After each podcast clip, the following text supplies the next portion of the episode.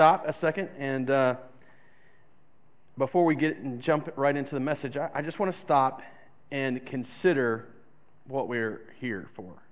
I mean, obviously, you show up and you're expecting something. Uh, you're you're hoping to be served in some way. Um, but I would challenge you to consider how you might be serving and, and, and giving back. Every one of us are gifted by the Holy Spirit to do something, to, to, to feed in in some way. And, and as we talk today about the Holy Spirit and how He works in our lives, I would, cons- I would, I would challenge you to consider what you're doing and how He's using you in, in working through your life. Um, whether, whether you're an evangelistic type person, uh, whether you're uh, someone who uh, is, is asking friends to come to the church, whatever, whatever it is, trust that the Holy Spirit will work in those things. Um, if you're here uh, helping set up on Sunday mornings or, or, or, or opening up your home so that people can gather, the Holy Spirit can work through those things. He will work through those things, and I would challenge you to consider that.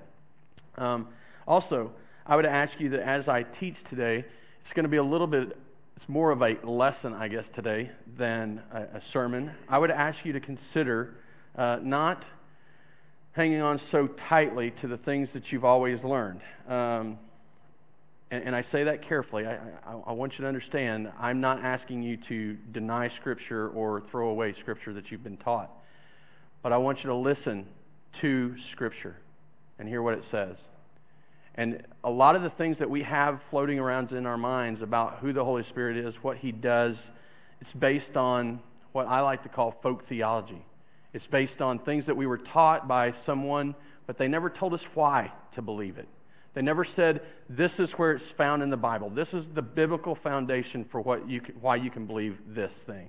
And so we get these ideas in our head, and sometimes, whether we intend to or not, we listen to culture and we let culture speak into that. For example, guardian angels. It's a huge thing in our culture that everybody has a guardian angel watching over them. But I would challenge you that you can't find that anywhere in Scripture. And so if you want to think that you have a guardian angel watching over you, I'm fine with that. I've got no problem with that. But I bet you can't find it in Scripture that says specifically, hey, I'm going to put an angel with you and he's going to guard you. It's nowhere. That's folk theology. And so as we teach today, as we learn today, I would ask that you listen to the words, hear the Scripture. This is not my opinion although this is a position, the, the thing I'll teach you today is a position I hold uh, and, and I teach from, but hear the Scripture and compare yourself to the Scripture. And if you hear that, that something in your, in your view is in opposition to the Scripture, I would challenge you to submit yourself to the Scripture. It's the, it, it has authority, it has weight, it has power. Um, anything else is opinion and philosophy. So let's just pray. Uh, pray for that. Pray for this time. Uh, pray for the Holy Spirit to work.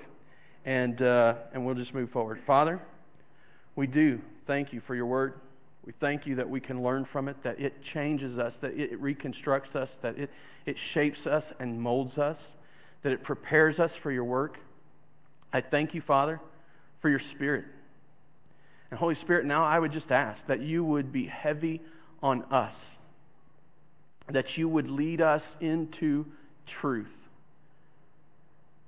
And that if we have false conceptions or ideas about who you are or what you do, I pray that you'd reveal them to us. I pray, Father, that if there's something that I'm teaching in error, Holy Spirit, correct me. Show me the error. Even if it has to happen right here in front of everyone. I pray that you would fill us that you would strengthen us for your work, and that through today and out of today that we will move forward, submitting ourselves, uh, surrendering ourselves to your work. It's all these things I pray in Jesus' name. Amen. The Holy Spirit is God. He has been working out God's plan, His plan, from the very beginning. In Genesis 1, in the very beginning, he was there, hovering over the waters. In Numbers, he was there. Numbers 11, 17, he was there, present with the Israelites and in their leadership as God's chosen people.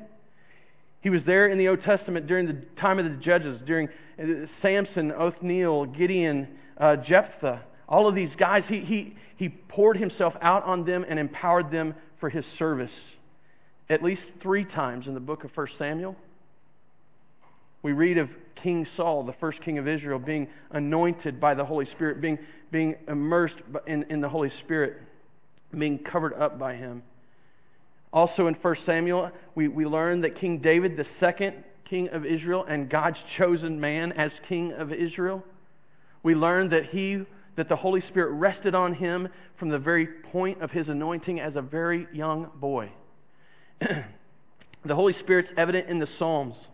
Psalm 139 7 is one of my favorite verses in all of Scripture. Where can I go from your Spirit? Where can we go? He's evident in the, in the prophets. Isaiah speaks of the work of the Spirit and the Messiah. He's pre- prevalent in Ezekiel's writings. As, as Ezekiel writes and prophesies the Spirit's work in the new covenant. Joel picks up that thing. And in fact, that passage from Joel that should be on the screen right now, that passage from Joel is the very passage that Peter used when confronted uh, on the day of Pentecost. We studied this last week. When, when Peter was confronted by people saying that they were drunk, that they were speaking in different languages because they were drunk, Peter stands up and says, No, this is what your prophets say. And then he recites this passage from Joel. This is what the Spirit is going to cause people to do.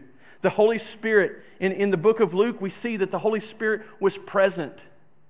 At the very moment of Jesus' conception, in fact, it was the Holy Spirit covering Mary that was active in the work of her conception.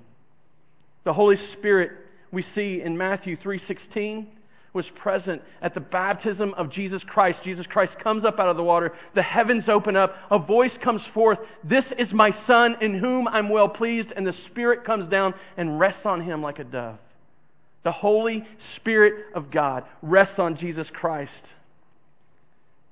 Again, in John 14, 16 through 17, the Spirit is promised counselor. He is the promised one to come in and continue the work after Jesus Christ is gone. Jesus is finishing his work and he's telling his disciples, I'm going to be gone. You won't be able to go where I'm going, but you know what? You won't be alone.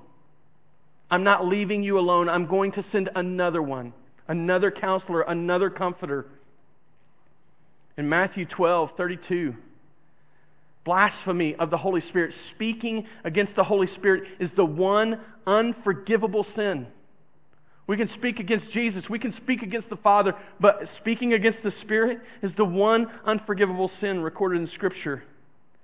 And as we studied over the last couple of weeks, in the book of Acts, the Holy Spirit is the very power by which Jesus' mission has to be carried out, not, not as, a, as a secondary option, not as some, some, well, you know, when we can't carry on, when we can't do it on our own, when we can't figure out a better way, then we'll go to the Spirit. We'll ask for the Spirit's help. No, this is it.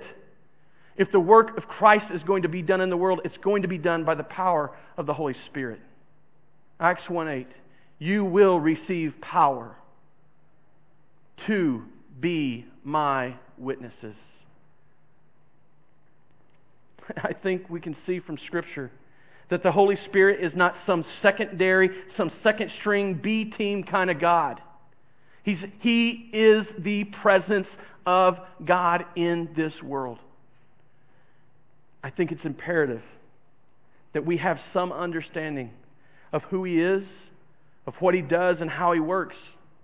And today, as, as we've come to this place in Acts, in Acts chapter 2, where we are confronted with the Holy Spirit falling on these people and, and baptizing them in His presence and filling them with His power, I think we have to stop and consider this. Paul told the, the, the people at Corinthians, he told them, I want you to understand this. I don't want you to be ignorant of this. And he begins to teach about the Spirit, the, the, the the, uh, the gifts of the Spirit and spiritual giftings. I want you to be educated in this. I want you to know this. This is imperative. We live in a culture that has many, many views of what the Holy Spirit does and who He is. And we can't take time today to go into an exhaustive study about all of that. But we can look at this passage and we can see, assuming that we understand through the, through the scripture that's already pre- presented that, that He's God. He is God.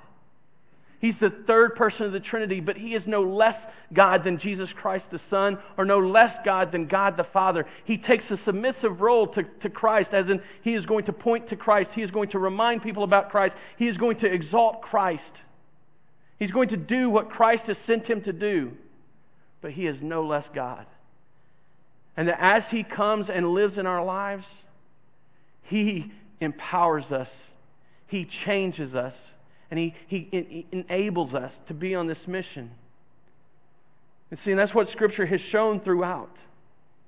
Today, specifically, I want us to deal with the, the baptism and the filling of the Spirit because there's such a wide variety of teaching. There's such a wide, wide view of this.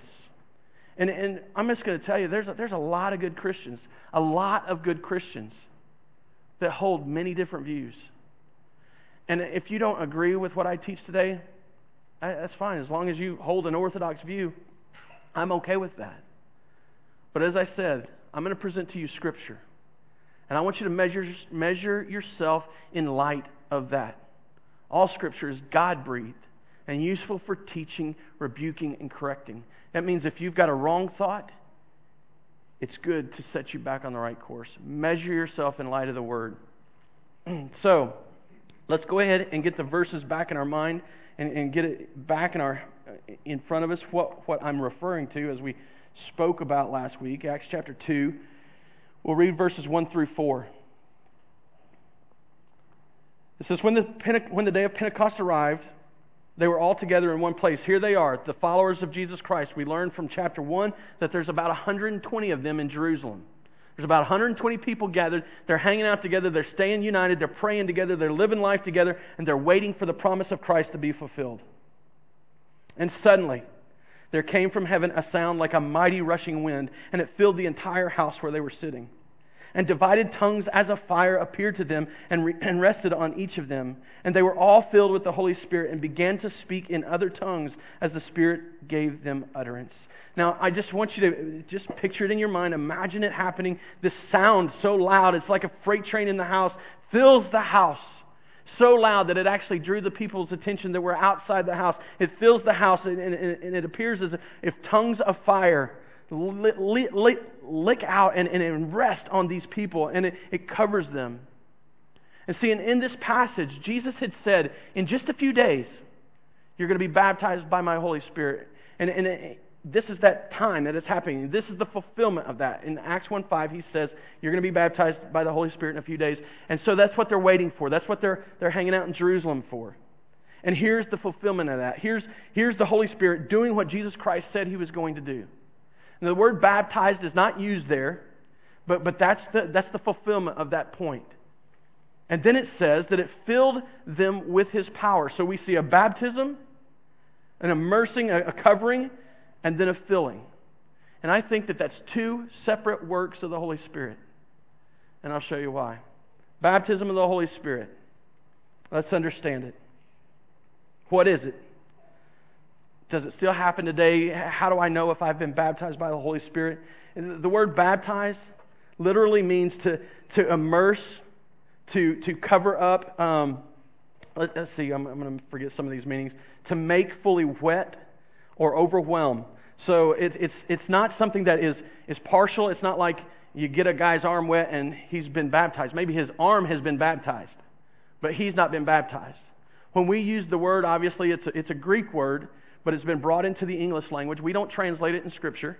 And so when we use it, we have automatic ideas about what it means because we're so used to speaking about baptism as that ritual that we perform after a person believes and we put them in the water and we take them out. That's what we consider when we talk about baptism. And that's really what they would have considered it as well. The Jews, they knew what baptism was. They were baptizing people who came out of other cultures. They, they were baptizing people that came into the Jewish culture. They were called proselytes. And, and as they would come in, they would, in a, in a ritual, performed. Um, and in, uh, what's the word I want to use? Indicating a removal of sin and a cleansing people would be baptized in the Jewish culture. So it wasn't something new to Christianity. It wasn't some, some brand new thing that had never happened before. The, these people in this culture understood what it was about. And that's what we consider when we think of baptism.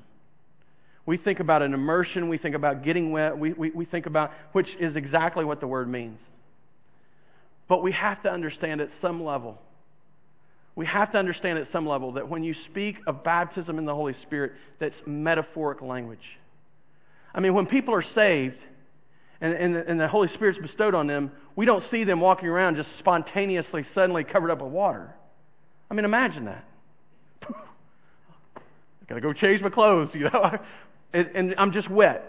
So, so we understand that it's metaphoric. It's not speaking specifically, hey, when people are baptized with the Holy Spirit, they're going to get soaking wet. It means that they're immersed, they're covered up, that they're totally overwhelmed by the Holy Spirit surrounded in every way by the Holy Spirit. That, that's the picture. That's what it means. So, how do we build our view of what it is? What, what, what is the baptism of the Holy Spirit?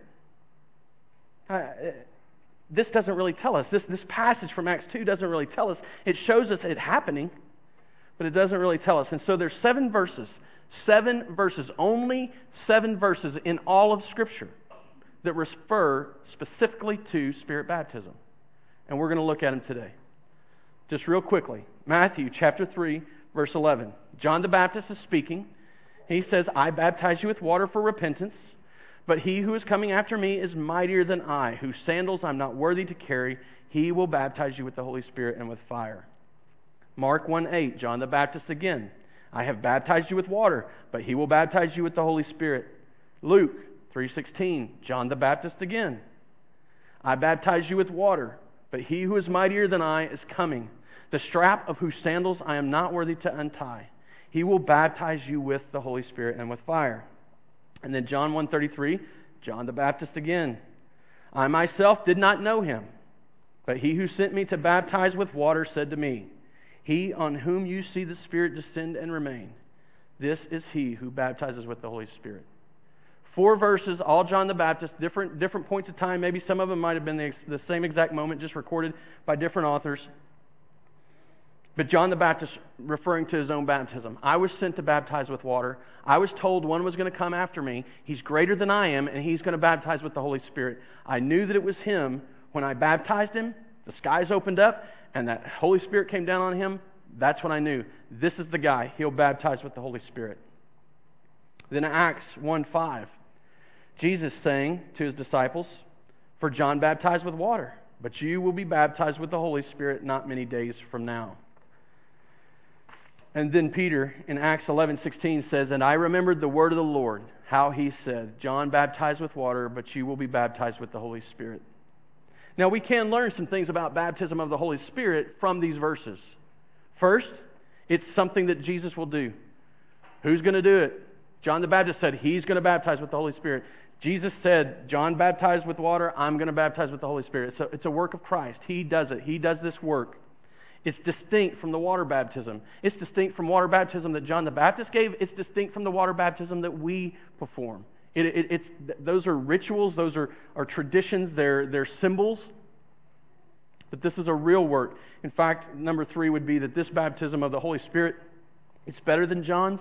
It's more meaningful than John's. It's actually effectual in your life. You can take a bath every day of your life. You can dunk yourself under the water. You can say, I'm being baptized as many times as you want. And if it's just you dunking yourself under the water, or even a preacher dunking you under the water, the work of that baptism, that physical act, is meaningless if it's not preceded by the baptism of the Spirit. The baptism of the Spirit is the work that actually changes, that's actually effectual. And we understand that from those passages. Baptism of water was a symbol, the baptism of the Holy Spirit was, was effectual. It still leaves a lot to be assumed, though. There's one last verse that I think gives us some understanding of what this is about. 1 Corinthians 12:13. It says this: For in one spirit, listen to this. For in one spirit we were all baptized into one body, Jews or Greeks, slaves or free, and all were made to drink of one Spirit. I want you to think about what's that, what, what that's saying.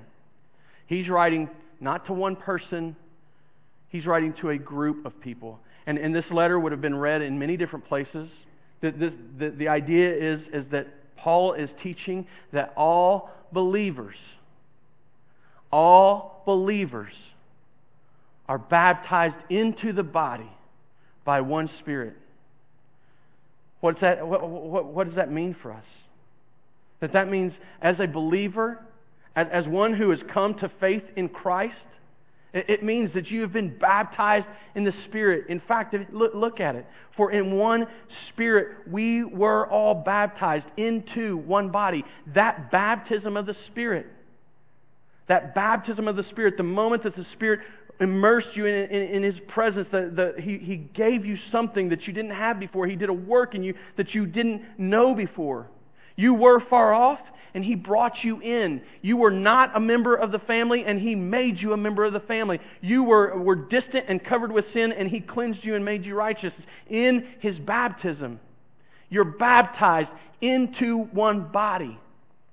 It's the work that makes you free. It's the work that, that, that before you weren't part of the body, and now you're one people. Once you weren't a people, now you're one people. Once you weren't a part of the body, and now maybe you're a big toe or a, an index finger or whatever, you're a part of the body. You belong because of the baptism of the Spirit. This doesn't mean, this doesn't mean that as those apostles sat there and all of the work that they had done for three years previous and, and following Jesus Christ, it doesn't mean that they were not believers. It doesn't mean that they were not accepted into the family of Christ. You see, what we're seeing happen on the day of Pentecost is a new work. I've read to you passages all through the Old Testament of how the Holy Spirit was working then. I, I, I demonstrated to you that, and, and I would demonstrate to you through the, through the scripture that, that people were chosen and people were saved before Christ came. You see, the story of Acts is, is the very beginning of the work in light of the gospel. It's in light of the gospel. Everything before Christ is, in, is light shining towards the gospel. It's all about what's going to happen, it's all about the Messiah coming. When Jesus is on the earth, it's all about that time when he was here, that work that he was doing while he was here in the flesh on the earth. It's all about him, him moving towards the cross to die in our place for our sin, to raise from the grave and give us hope of life. It's all about that. And then when he left, he said, Now this is what's going to happen. In light of all that I've done, in light of the fact that I've been here, because I've been here, this is how it's going to work now. And the Holy Spirit comes and he rests on these men. And in that moment, yes, they received the Holy Spirit in a way that they hadn't had him before. Why is it different for us? Because we live in a time where the Holy Spirit has come. We live in a time where the Holy Spirit has already been here. so the Holy Spirit is at work in the world, exalting Christ, pointing people to truth, baptizing them, immersing them, and making them new. Let me give you just one other passage, maybe a slightly different perspective, to help you maybe see this a little clearer.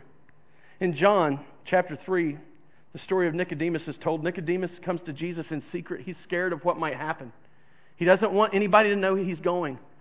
And he shows up at Jesus' place and he says, Hey, Jesus, hey, this is we, we know you're a man of God. We know there's something going on. Tell me about it. And Jesus doesn't answer Nicodemus' question. He doesn't directly give him the answer that I think he's looking for. But in John chapter 3, verse 5 through 7, he speaks immediately about being born again. And he says, Truly, truly, I say to you, unless one is born of water and the Spirit, he cannot enter the kingdom of God. Unless one is born of water and the Spirit, he cannot enter the kingdom of God. You must be spiritually alive. But the way it's phrased, the way he says it, it's not a work that you do on your own. You must be born of the Spirit. That which is born of flesh is flesh. That which is born of spirit is spirit. Do not marvel that I said to you, You must be born again. Nicodemus can't get it. He's like, What? Be born again? How am I going to get my mother's womb? How can a grown man get there? That's a disgusting picture when you begin to think about it, but that's what he thought. He's like, What are you saying to me? Be born again. Jesus was telling him that, Hey, Nicodemus, you're alive in the flesh, but you are dead in the spirit. And everything you do by your flesh just gives way to more flesh. You need to be born of the Spirit, he says. You see, the point was, and, and I think I can illustrate it in this way. We, we talk about our salvation in this way. Well, I was saved when I said a prayer. Some people call it a prayer of salvation. Some people call it a sinner's prayer. Or I walked an aisle at church. I had this great emotional experience. And all these emotions overwhelmed me, and I just knew that Jesus was Savior. And I don't want to take away from your experience if that's part of your experience. But I want you to know, based on Scripture, based on what this teaches us, is that you can pray those prayers and you can have all the emotions you want. You can walk as many aisles as you need to. But the hope of life comes through the work of Christ and the very fact that the Spirit comes and gives you new life. He gives you spiritual life. You see, that's regeneration. That's the theological term for it. To be regenerated, to be to, that which was dead, to be given life. Consider it. The Holy Spirit makes us alive, and that is something that must happen. And when we connect that back to 1 Corinthians 12, we understand that when the Spirit came in, when the Spirit came down and baptized us, immersed us in His presence, we suddenly were able to re- respond. You, you know why you might have said that sinner's prayer or that prayer of salvation? It wasn't in order to be saved, it was because the Spirit had already made you alive so that you could be saved. You know why you got up and walked an aisle in church? It wasn't in order to be saved, it was because you were already saved. The Spirit had already shown you the truth and already brought you to a place where you believed. You know why you believed? It's not because you were smart enough to figure it out. And I'm not trying to insult your intelligence. But the things of the cross, spiritual truth, is folly to those who are perishing. The Spirit made you able to believe. He gave you that life so that you could believe, and so that you could say a prayer, and so that you could walk an aisle. He baptized you. This is the work of God. Jesus does this work, and it can't be manipulated, and it can't be forced, and it can't be encouraged by us in any way.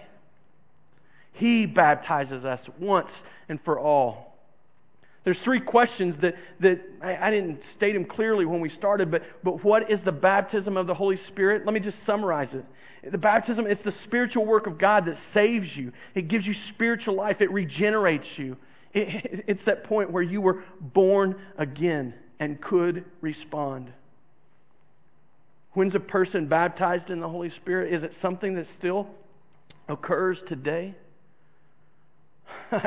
a, a person's baptized in the Spirit, you recognize it because they can recognize truth. They can see the truth and they can respond to the truth. Does it still happen today? I hope so. I, I hope so, because if it doesn't, we are without hope. The Spirit must work and must regenerate. We must be born of the Spirit. We must be baptized into the body of Christ. It doesn't happen by our works, by our own good, good deeds and our own good ideas. How can I know if I've been baptized in the Holy Spirit? Do you believe that Jesus Christ is the Son of God and that He died in your place on a cross for your sins and that three days later He rose again, giving you the hope of life, and that today you sit here trusting in Him for His righteousness and not your own? Do you believe that? Do you trust in that?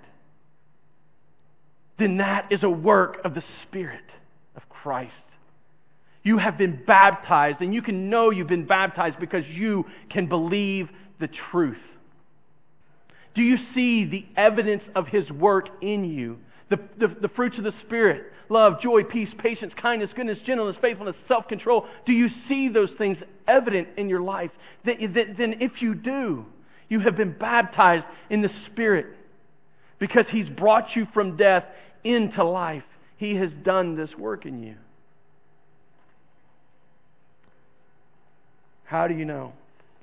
You see the evidence of His work. There's a teaching today, and I, I feel like I have to bring this up here. I'm not opposed to tongues. In fact, I believe I'm, I'm all for tongues. I, I believe that, that God can, can use people to speak whatever language He wants them to speak. I have no doubt of that.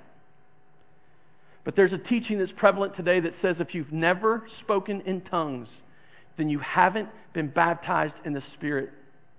And I think, in light of what the Scripture has shown, these are the only seven verses in all of Scripture refer specifically to this. And, and not one of them speak about specifically this is the actual result of what happens when you've been baptized in the Spirit. Every other place that people pull from, it's an interpretation. It's, it's, it's coming with a presupposition and saying, well, this is what I think and this is what I believe, so that must be what that means. That's the wrong way to approach Scripture. Scripture's the authority, Scripture's the teacher. We're the students. We're the ones that submit to it. We don't call it to submit to us. I think it's biblically, I think it's in biblical error to say that if you haven't spoken in tongues, you haven't been baptized by the Spirit. And let me give you an example why. 1 Corinthians 12, 29 through 31. Speaking about the gifts of the Spirit, speaking about the Spirit at work in the lives of these Christians, he says, Are all apostles? Are all prophets? Are all teachers? Do all work miracles? Do all possess gifts of healing? Do all speak with tongues? Do all interpret? And obviously the answer is no. The obvious answer is no, not everybody does that. Not everybody's going to lead the church. Not everybody's going to work miracles of healing. Not everybody's going to prophesy great truth from God. And not everyone is going to speak in some tongue that they've never spoken in before. But yet he's speaking to people who have received the Spirit. He's speaking to people who he's encouraging to live by the Spirit's power. But not everyone is going to do this. And he says, but earnestly desire the higher gifts. And I will show you still a more excellent way. And he goes into teaching about love and about loving one another as Christ has loved us. See, not everyone's going to do this. And to teach it in any other way, I think, is in error in light of Scripture. I hope that, that, that even if you disagree with me on that, that I've not angered you and you're ready to run out the door and never come back. I would challenge you look at the Scripture, see what it says. So we've talked about baptism of the Holy Spirit. Now we're going to talk about filling of the Holy Spirit. this won't take quite as much time. It'll be a little bit quicker. Won't be be so many verses coming coming at you. But uh, just just quickly, let's think about it. Baptism. The tongues came down. It covered them up. It rested on them, and then they were filled with the Holy Spirit. To understand exactly what's happening there and why I think that's two different works, we see the baptism. We see the, the Spirit rest on them. And then it says that it filled them. And that word, when you look up that word in the Greek and translate it into English, that word could as easily be translated influenced. The Spirit influenced them to speak in tongues. It's kind of like it, it, it's kind of like being filled with rage because something has made you angry. Maybe you're filled with rage because today at the Super Bowl you're going to watch somebody else's team play. Maybe you're filled with rage because uh, something's happened to someone in your family. Maybe you're filled with rage because because uh, the, a, a best friend of yours um, killed somebody in a drunk driving accident. It's something crazy. You know, I don't know what fills you with rage. Maybe you're filled with compassion because you saw somebody on the way here that's homeless and living out in the cold. Maybe you're filled with compassion because you, you think of people who are in need. Maybe you're filled with compassion. The idea is, is that you're filled with these things and they influence you. When you're filled with rage, how do you act? Probably not that smart. But you act in accordance with that emotion.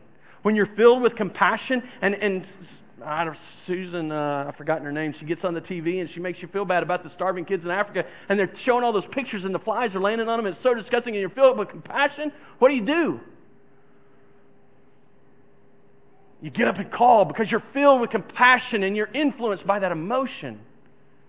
You see, that's the very word, that's the very sense of the word that's being used here. As these apostles and these followers of Jesus Christ were gathered and the Spirit rested on them and, and, and, and immersed them in His presence, they were then filled with His power. They were influenced by His power. They were able to act in accordance and in ways that He had to enable them to act. Because as they began to witness, they didn't just witness by standing up and saying, Jesus is Lord. They said it in all kinds of different languages. They, they, they said it in such a way that everyone there that day, everyone there that day, heard the mighty works of God being proclaimed in his own language. So that if an Arab was there, he was hearing it in Arabic.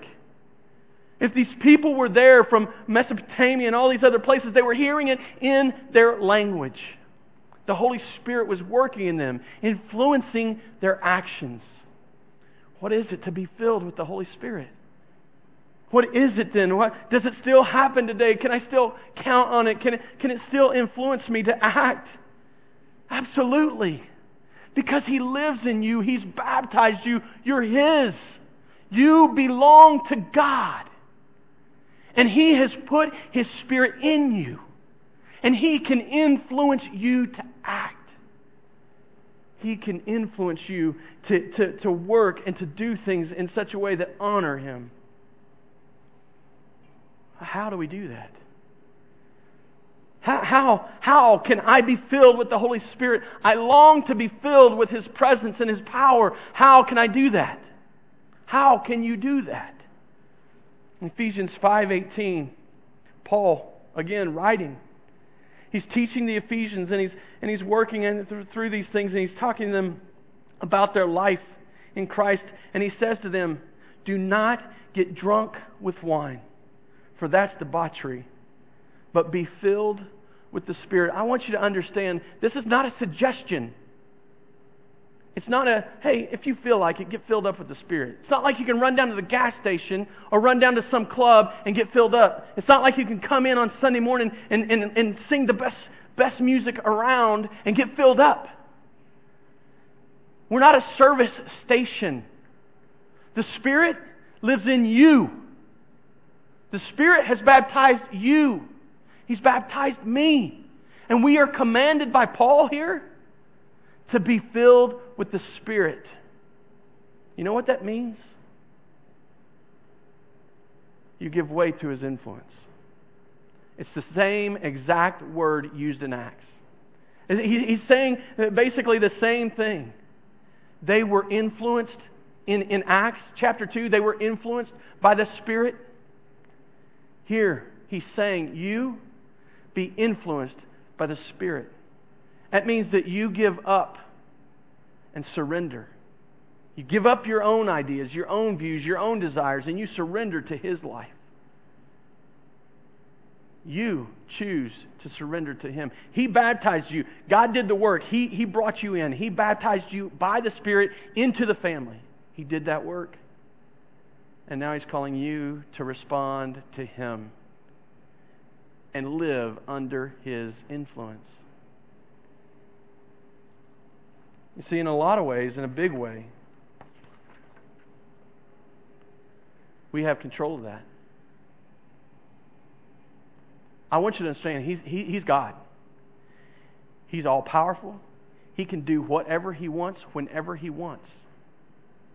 If he wants to come in and, and throw you on the floor and shake you around like a doll, he can do that. But that's not what this teaches us. That's not what this calls us to. This calls us to recognize the authority of the Holy Spirit and to submit ourselves to His influence. And it's out of this influence, it's out of this influence that supernatural, eternally lasting things will and can happen.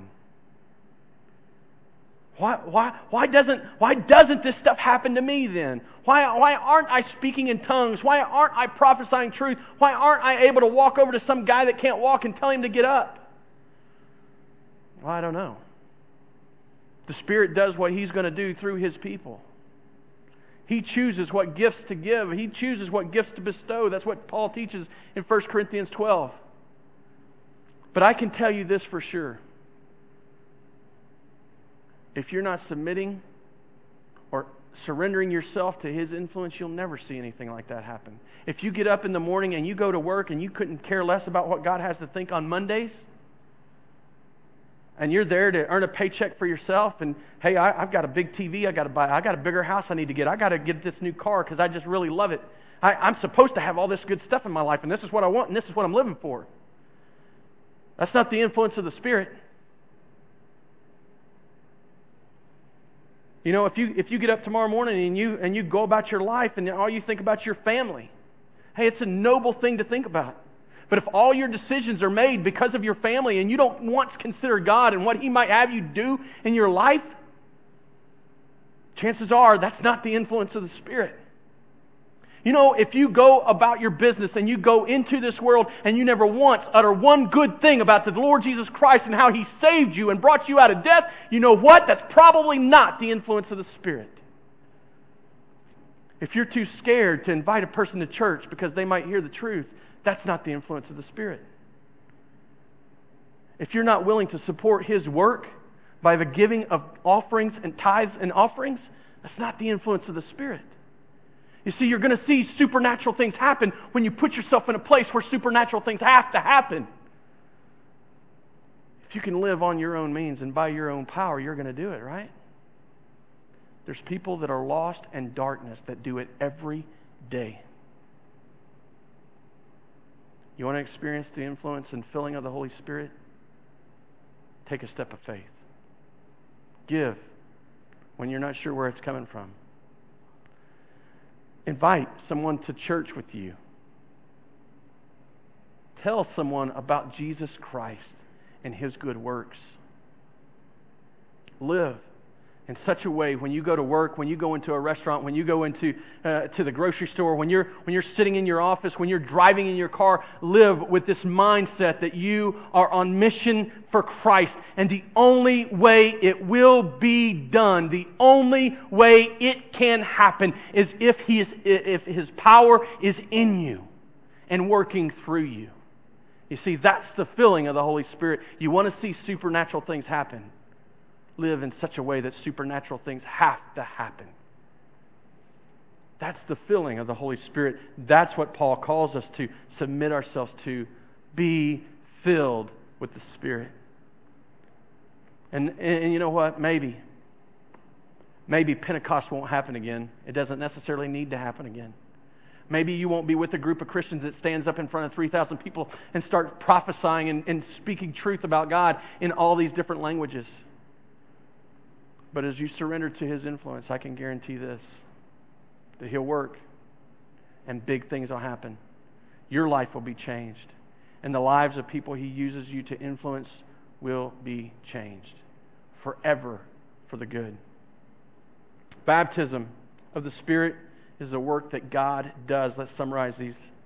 It's the work that summarize or, or, or that God does. It's the part of, of the Holy Spirit's work that brings us into salvation. It's the Holy Spirit's work in salvation. God decreed salvation. He said, This is the way I'm going to save people. The Holy or, or Jesus Christ came, He was the sent one. He came, He lived a perfect life. He died on a cross for our sins in our place. He rose again. That paid the price for our sin. He rose again, giving us the hope of eternal life. And the Spirit baptizes us and brings us into the family. Oh, it's a one time deal, it's a one time shot. Upon being saved, a response is called for. This is, this is de- depicted or pictured in our service every week. Every week, we come to this place where we've listened to the scripture, we've, we've listened to teaching, and you're called to respond. That's the same thing. You see it all the way through scripture. Over and over and over and over. God works, we respond. God works, we respond.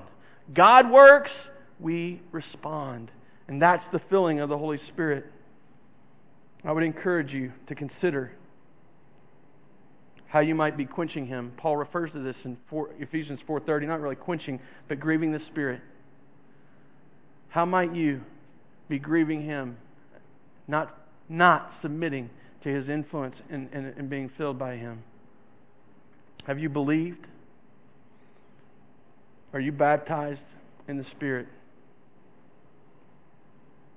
How's he influencing your life? How do you see Him working in you and working through you? Let's pray. Father, I thank you for your decision to save. Thank you for, for making a way for us, for choosing to save us. I thank you, Jesus Christ, for for coming and paying that awful price that we couldn't pay for ourselves. And Holy Spirit, I thank you for, for coming and, and, and showing us the truth and, and giving us life, real spiritual life, for bringing us into this family. I pray, pray God, in all your fullness, that you would fill us, that you would cover us now cause us to consider you. Cause us to see those things that we place in front of you every day that keep us from living a life that honors you and glorifies you and that's influenced by your work through your Spirit. Move on us. Shape us and mold us. Correct us rebuke us, prepare us for your good work. So, all these things I pray in Jesus' name. Amen.